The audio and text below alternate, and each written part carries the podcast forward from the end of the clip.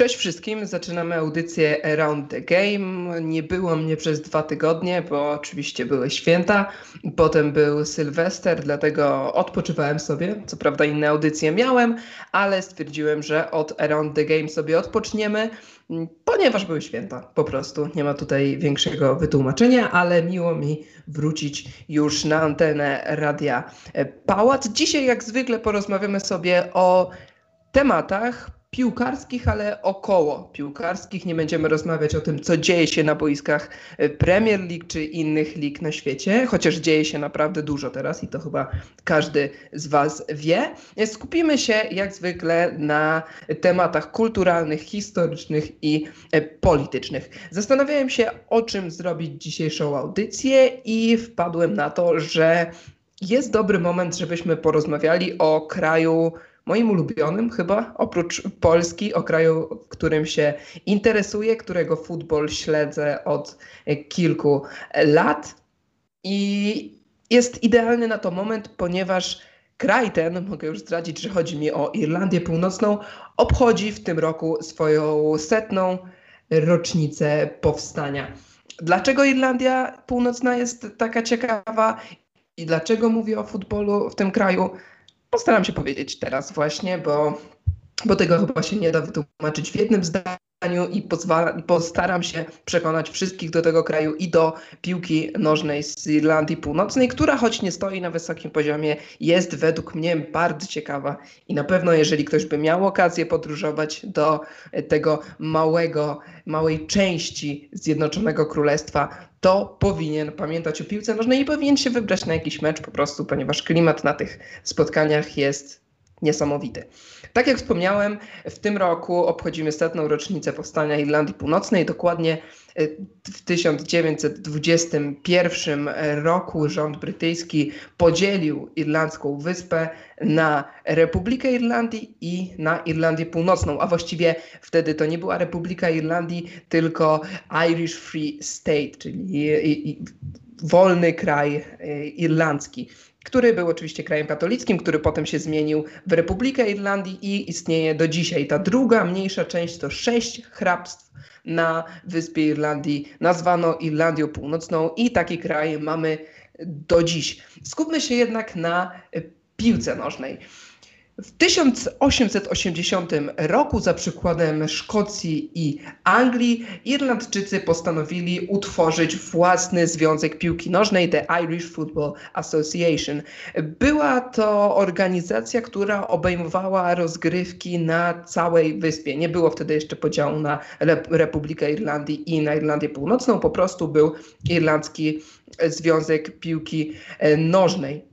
Wszystko się zaczęło zmieniać w 1918 roku, ale też wcześniej, właściwie w 1916, w trakcie I wojny światowej, potem po i wojnie światowej, kiedy mimo, że wojna się skończyła, to Irlandczycy walczyli dalej z Anglikami. Oczywiście to nie, była, nie było w ramach I wojny światowej, tylko Irlandczycy stwierdzili, że I wojna światowa to dobry moment, żeby się postawić Anglikom i żeby zawalczyć o swoją niepodległość. Walczyli więc z Anglikami, właściwie z Brytyjczykami o niepodległość całej wyspy. Mimo, że trwały walki właściwie, tak jak powiedziałem, we wszystkich największych e, miastach Irlandii, a przede wszystkim w Belfaście czy w Dublinie, to rozgrywki e, piłkarskie o Puchar Irlandii były kontynuowane. W półfinale tych rozgrywek e, mieliśmy dosyć nietypową parę, właściwie dosyć taką, takich dwóch rywali z dwóch części Irlandii, ponieważ spotkało się Shelburne z Dublina i Glenavon, czyli, z miast, czyli drużyna z miasta e, Largan, to jest miasto nieopodal Belfastu. Mamy więc spotkanie drużyny z południowej Irlandii i z Irlandii Północnej. Południowej, czyli katolickiej, pro-niepodległościowej i północnej, czyli protestanckiej, pro-brytyjskiej. Niestety w tamtych czasach było tak, że Związek Irlandzkiej Piłki Nożnej był kierowany przez Brytyjczyków, którzy faworyzowali swoje drużyny i w tym przypadku faworyzowali Glenavon.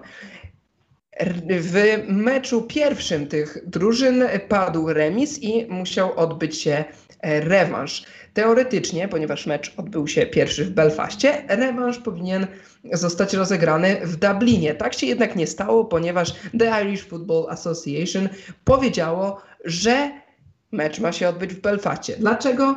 Nie wiadomo do dziś.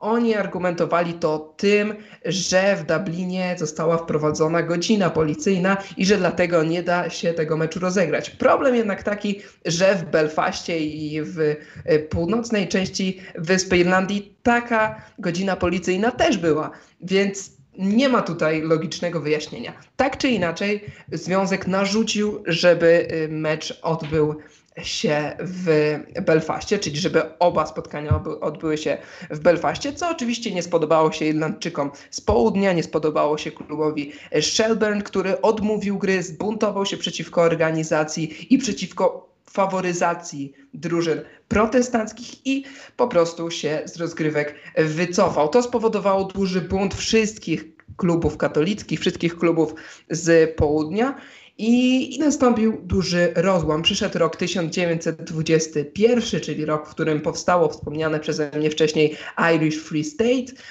Powstał też niezależny e, parlament, oraz powstało The Football Association of Ireland, czyli druga organizacja na wyspie. Od tego roku, czyli dokładnie 100 lat temu, mamy dwie organizacje. Jedno nazywa się The Irish Football Association i dotyczy Irlandii Północnej, a drugi The Football Association of Ireland, czyli po 1921 roku mieliśmy jedną wyspę, na której mieliśmy już dwa kraje, dwie organizacje, dwie drużyny narodowe, dwie ligi i tak dalej, i tak dalej. Chciałbym się skupić na tej pierwszej, którą wymieniałem, czyli The Irish Football Association, która zajmowała się tylko i wyłącznie e, Irlandią e, Północną. Jak to wszystko wpłynęło na grę reprezentacyjną?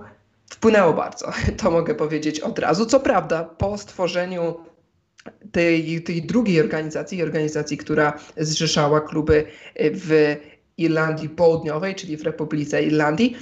Reprezentacje obu krajów nie spotkały się ponad, przez ponad 60 lat. Dopiero w 1978-79, czyli podczas eliminacji do Mistrzostw Świata, pierwszy raz Republika Irlandii zagrała z Irlandią Północną. Był to mecz oczywiście podwyższonego ryzyka, wszędzie była ochrona atmosfera tego meczu była naprawdę gorąca. Obie strony się bardzo nienawidziły, ponieważ dzieliły je historia, polityka, bo też kwestia przynależności Irlandii Północnej i Irlandii do Wielkiej Brytanii albo, albo poglądy na niepodległość. Dzieliła też religia, więc było naprawdę źle. Jednak naj bardziej, takim meczem, który najbardziej myślę, że przeszedł do historii, było spotkanie w 1993 roku, które odbyło się w Belfaście na Narodowym Stadionie Irlandii Północnej Windsor Park.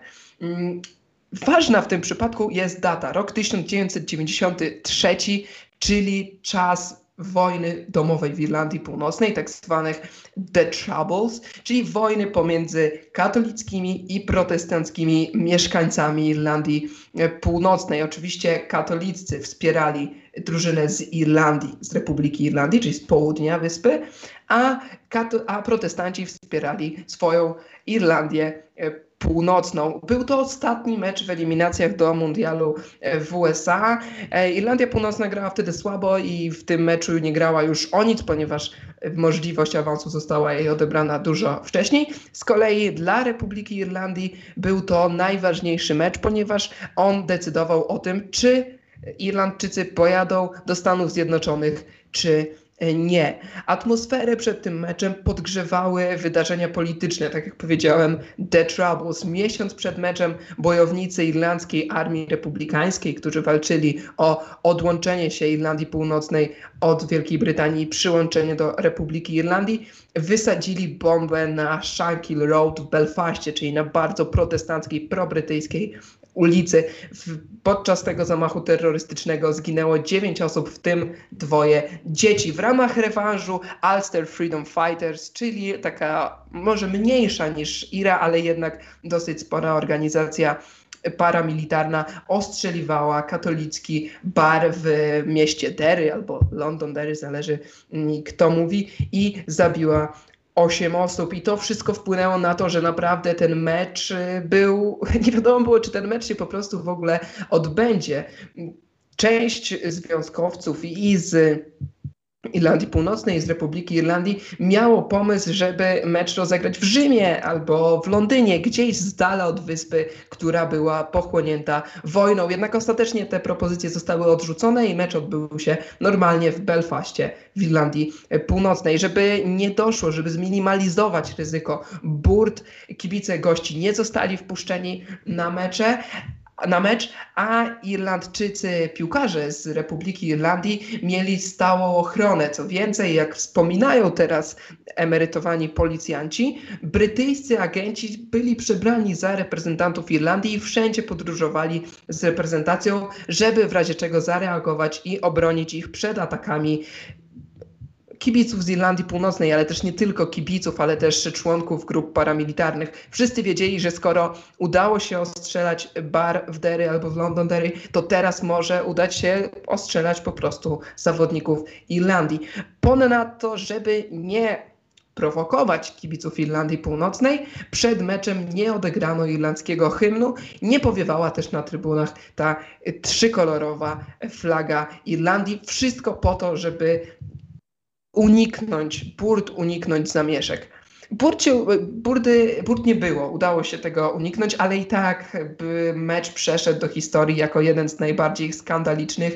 Kibice Irlandii Północnej śpiewali właściwie głównie przyśpiewki o katolikach, o Irlandczykach, obrażając ich, rzucali przedmiotami w, pił w piłkarzy i w sztab szkoleniowy. Jak wspominają e, piłkarze Irlandii, którzy wtedy grali w tamtym meczu, było dla nich to niebezpieczne, żeby w ogóle granie wtedy było niebezpieczne, a jeszcze bardziej niebezpieczne było było siedzeniem na ławce rezerwowych, więc w tym meczu absolutnie wszyscy chcieli grać, ponieważ boisko było bardziej bezpieczne niż ławka rezerwowych, która non-stop była obrzucana jakimiś przedmiotami. Spotkanie zakończyło się remisem. Dla Irlandczyków to, był, to była dobra wiadomość. Dzięki temu awansowali na historyczny mundial w Stanach Zjednoczonych.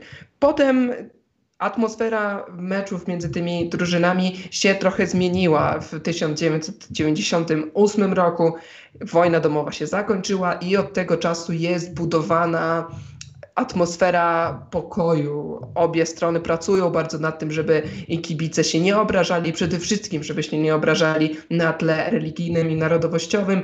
Mieliśmy też dwa mecze towarzyskie między tymi drużynami, które miały pokazać, że agresja i sektariańskie przyśpiewki i dyskryminacja są już dla obu krajów, dla obu reprezentacji przeszłością. Mimo wszystko, zawsze jak te drużyny się spotykają, to mamy wyjątkową atmosferę i niestety zdarzają się też przypadki, o których nie chcielibyśmy mówić, przypadki, w których kibice biją się albo obrażają właśnie na tle religijnym i narodowościowym. Jeśli chodzi jeszcze o takie ogólne informacje, jeśli chodzi o Irlandię Północną i Irlandię, o, o których chcę dzisiaj powiedzieć, to ciekawa sytuacja. Myślę, że nigdzie na świecie nie ma tak jak na Wyspie Irlandii. Mianowicie obie drużyny, i reprezentacja Irlandii Północnej, i reprezentacja Republiki Irlandii, mogą powoływać zawodników, którzy się urodzili na, w obu krajach. To znaczy w Irlandii Północnej grają mogliby grać w tym momencie nie, ale mogliby grać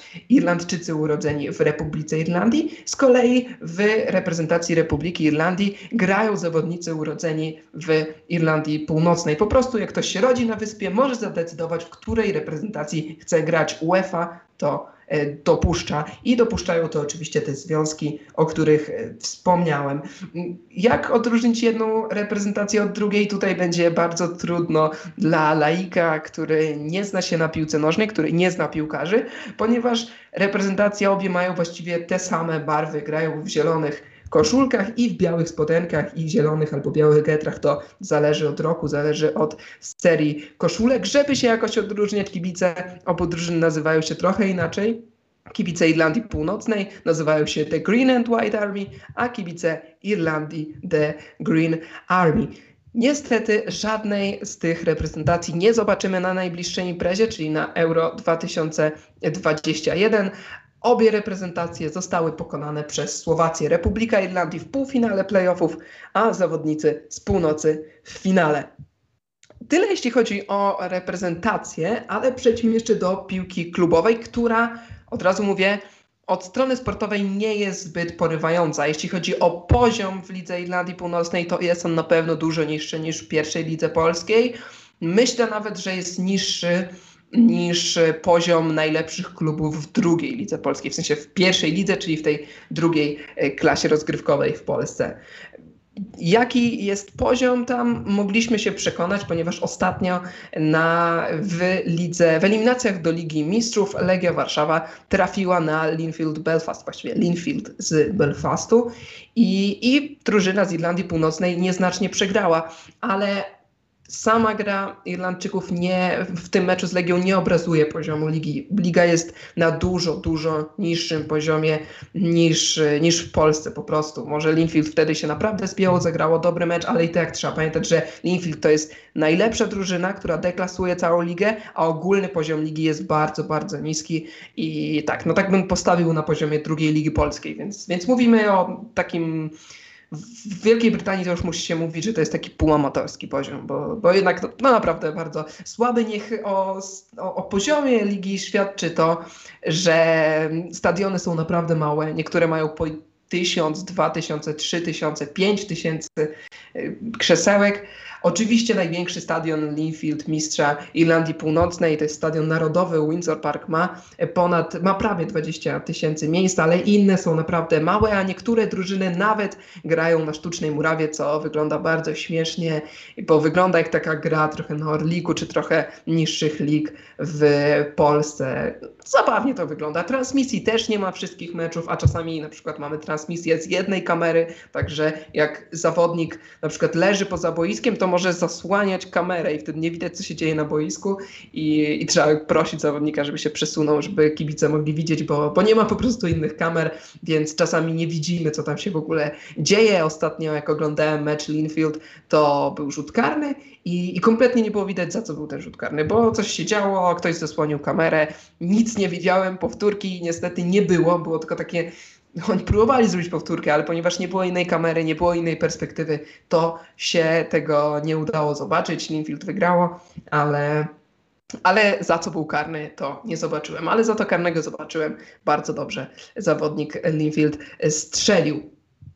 Tak jak powiedziałem, liga nie jest na wysokim poziomie, dlatego większość piłkarzy marzy o grze w Szkocji albo w angielskiej Premier League. Jak jesteś dobry, to po prostu chcesz grać w Szkocji, albo w, nie, tyle co nie tylko w Premier League, ale też w Championship czy w niższych ligach angielskich. W tym momencie w angielskiej elicie występuje pięciu zawodników z Ulsteru. Mm, może ich wymienię, bo nie wiem, czy wszystkich kojarzycie, chociaż myślę, że jak ktoś śledzi Premier League, to powinien wszystkich znać. Jamal Lewis gra, to jest zawodnik Newcastle United, Stewart Dallas, czyli taki zawodnik, który e, Specjalizuje się w ładnych bramkach i gra oczywiście w Leeds United. John Evans, były piłkarz Manchesteru United, obecnie taki jeden z filarów defensywy Leicester City, Oliver Norwood, czyli zawodnik, który w tym sezonie nie jest zbyt szczęśliwy, bo jego drużyna Sheffield United nie wygrała jeszcze meczu. I Billy Kikok Farrell, czyli rezerwowy bramkarz Barney, który nawet ostatnio miał okazję wystąpić, ponieważ Pope był kontuzjowany nie zapamięta swojego debiutu najlepiej, bo popełnił koszmarny błąd, ale w Irlandii Północnej jest bardzo szanowany i nawet w reprezentacji zaliczył kilka występów. Poza tym myślę, że takim najważniejszym reprezentantem Irlandii Północnej jest trener Leicester City Brendan Rodgers, były trener Liverpoolu, były trener młodzików Chelsea, były trener Swansea City, a obecnie, obecnie Leicester, a mm, plotki najnowsze, transferowe y, mówią o tym, że Irlandczyk może przenieść się do Chelsea, gdyby ta zdecydowała się na zwolnienie Franka e, Lamparda. W niższych ligach w Anglii jest reprezentantów Irlandii jeszcze więcej. W samej Championship naliczyłem prawie 20, jak się tak zastanawiałem i liczyłem, a, ale w League One, czy League Two, czy National League to już nie zliczę, bo jest ich naprawdę e, mnóstwo. Jeśli chodzi o samą ligę, irlandzką ligę Premiership, Irish Premiership, e, mieliśmy ostatnio 12 kolejkę. Aktualnym liderem jest wspomniane przeze mnie wcześniej Linfield, która jednocześnie jest też najbardziej utytułowaną drużyną z Irlandii Północnej. Zdobyła ponad 50 mistrzostw kraju i ponad 40 pucharów Irlandii. E, sama liga jest podzielona na kluby protestanckie i katolickie. To jest taki podział, który się utrzymuje od, od 1000 880 e, roku. Co prawda znaczną większość stanowią kluby protestanckie, na których e, czele stoi Linfield. E, to jest jeden z klubów, który jest uznawany za bardzo radykalnie protestancki. Właściwie nie ma, nie grają w nim zawodnicy katolicy. Teraz się to zmienia i, i katolicy są wprowadzani do drużyny, ale, ale i kibice, i ten klub przez lata był bardzo antykatolicki, ale mamy jeden y, klub właśnie, który reprezentuje katolików, który reprezentuje Irlandczyków i jest to Clifton Vile. Y, jest to naprawdę jedna z lepszych drużyn i mecze pomiędzy Linfield a Clifton Vile, Vile są, czy Ville, Cliftonville są porównywane do Właściwie nie, może nie wiem, czy są tak porównywane y, Często tak ludzie porównywają, ale porównują, ale na pewno dla mnie te mecze przypominają trochę takie małe derby Glasgow, w którym spotyka się Glasgow Rangers oraz Celtic, czyli drużyna, która gra w niebieskich strojach i drużyna, która gra w zielonych, drużyna, która jest protestancka i drużyna, która jest katolicka, ale może to tylko moje wyjaśnienia. Nie wiem, czy tak Brytyjczycy to oceniają. W pierwszej lidze jest mało drużyn katolickich, ale już w niższych są te drużyny. One są większe, mniejsze, cieszą się większą popularnością, mniejszą, ale, ale są po prostu, dlatego to jest fakt warty odnotowania. Najpopularniejszymi drużynami piłkarskimi w Irlandii Północnej są wspomniane przeze mnie przed chwilą Glasgow Rangers i Celtic Glasgow przez uwarunkowania historyczne, tak po prostu. Nie wiem, czy mamy tyle czasu, żeby się zagłębiać w historię, ale historycznie jest tak, że protestanci kibicują Glasgow Rangers, a katolicy kibicują Celticowi Glasgow, mimo że przecież te drużyny nie są w ich kraju. Jak się chodzi po Belfaście, to bardzo łatwo zauważyć, które dzielnice są zamieszkałe przez katolików, a które przez protestantów, ponieważ protestanci biegają, szczególnie dzieci, chodzą w koszulkach niebieskich, koszulkach Glasgow Rangers, a katolicy chodzą w tych takich paskowanych biało-zielonych koszulkach Mm, oczywiście Celticu Glasgow. Jeśli mówimy o klubach piłkarskich z Irlandii Północnej, nie sposób pominąć Derry City. Drużyny, która choć ma siedzibę na terenie Irlandii Północnej, gra w Lidze Republiki Irlandii. Derry City jest to katolicki, proirlandzki klub, jeden z najbardziej popularnych wśród mieszkańców Irlandii Północnej i grał do, wśród Irlandii, oczywiście Republiki Irlandii, i Derry City do 1973 roku grali normalnie w lidze Ulsteru, w lidze Irlandii Północnej. Jednak przez narastający konflikt religijny musieli ostatecznie się z tej ligi wycofać. Chodziło o to, że związek zabronił piłkarzom Derry grać na ich stadionie z przyczyn bezpieczeństwa, więc tu mamy taką podobną sytuację do tej z 1921 roku, kiedy, kiedy powstał Związek Irlandii, więc podobnie i tutaj tak samo Derry City zdecydowało, że z ligi się wycofa i dołączy do Ligi Irlandii.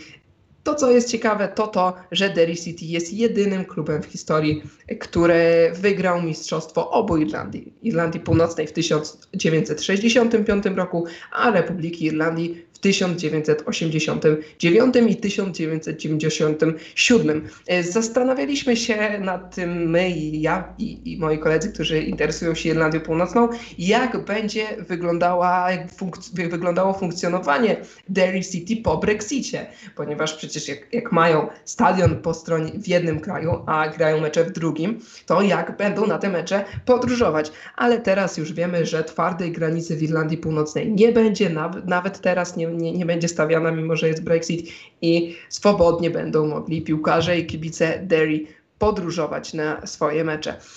Na sam koniec chciałem jeszcze y, opowiedzieć o polskich akcentach w Lidze Irlandii Północnej, których może nie jest zbyt dużo, ale trochę mieliśmy. Najczęściej są to zawodnicy, którzy grali w niższych ligach, w Polsce i po prostu emigrowali do Wielkiej Brytanii i albo przychodzili do drużyn i dorabiali sobie grając piłkę, albo próbowali zawojować Ligę Irlandii Północnej. Nikomu tak naprawdę nie udało się zostać gwiazdą tej ligi. Obecnie nie mamy w ogóle Polaków w Lidze Irlandii Północnej, ale o dwóch nazwiskach chciałem powiedzieć.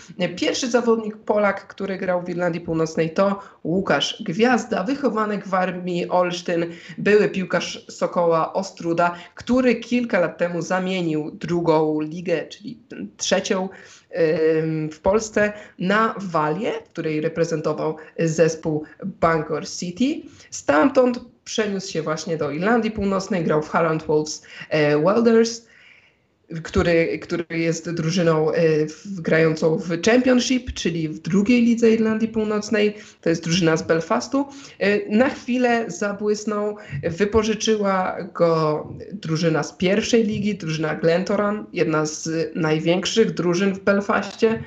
Mm, I zagrał w Glentoranie y, przez chwilę, rozegrał w barwach Glentoranu 10 meczów, strzelił dwie bramki i raz asystował, jednak ten dorobek nie zapewnił mu przedłużenia tego, tego wypożyczenia, nie zapewnił mu kontraktu w Glentoranie, więc wrócił do HV Welders i, i gra tam do dziś, jest jedynym zagranicznym zawodnikiem w całej drużynie. Drugi, drugi zawodnik, drugi Polak to Artur Kopyt, były zawodnik Radomiaka Radom, który przez lata grał w niższych ligach Irlandii Północnej. Mógłbym wymieniać i wymieniać te kluby, ale e, powiem tylko o kilku. Grał m.in. w Donegal Celtic, East Belfast FC, Sparta Belfast czy Lisburn FC. W Lisburn FC też przez chwilę występował inny Polak, Tomasz Mach, ale z tego, co udało mi się wyczytać, kariery wielkiej tam nie zrobił, ale nie mam o nim zbyt wielu informacji, bo nie ma po prostu informacji w internecie, a sam tego zawodnika nie pamiętam, ale dokopałem się do informacji, że występował, dlatego wierzę, że tak rzeczywiście było.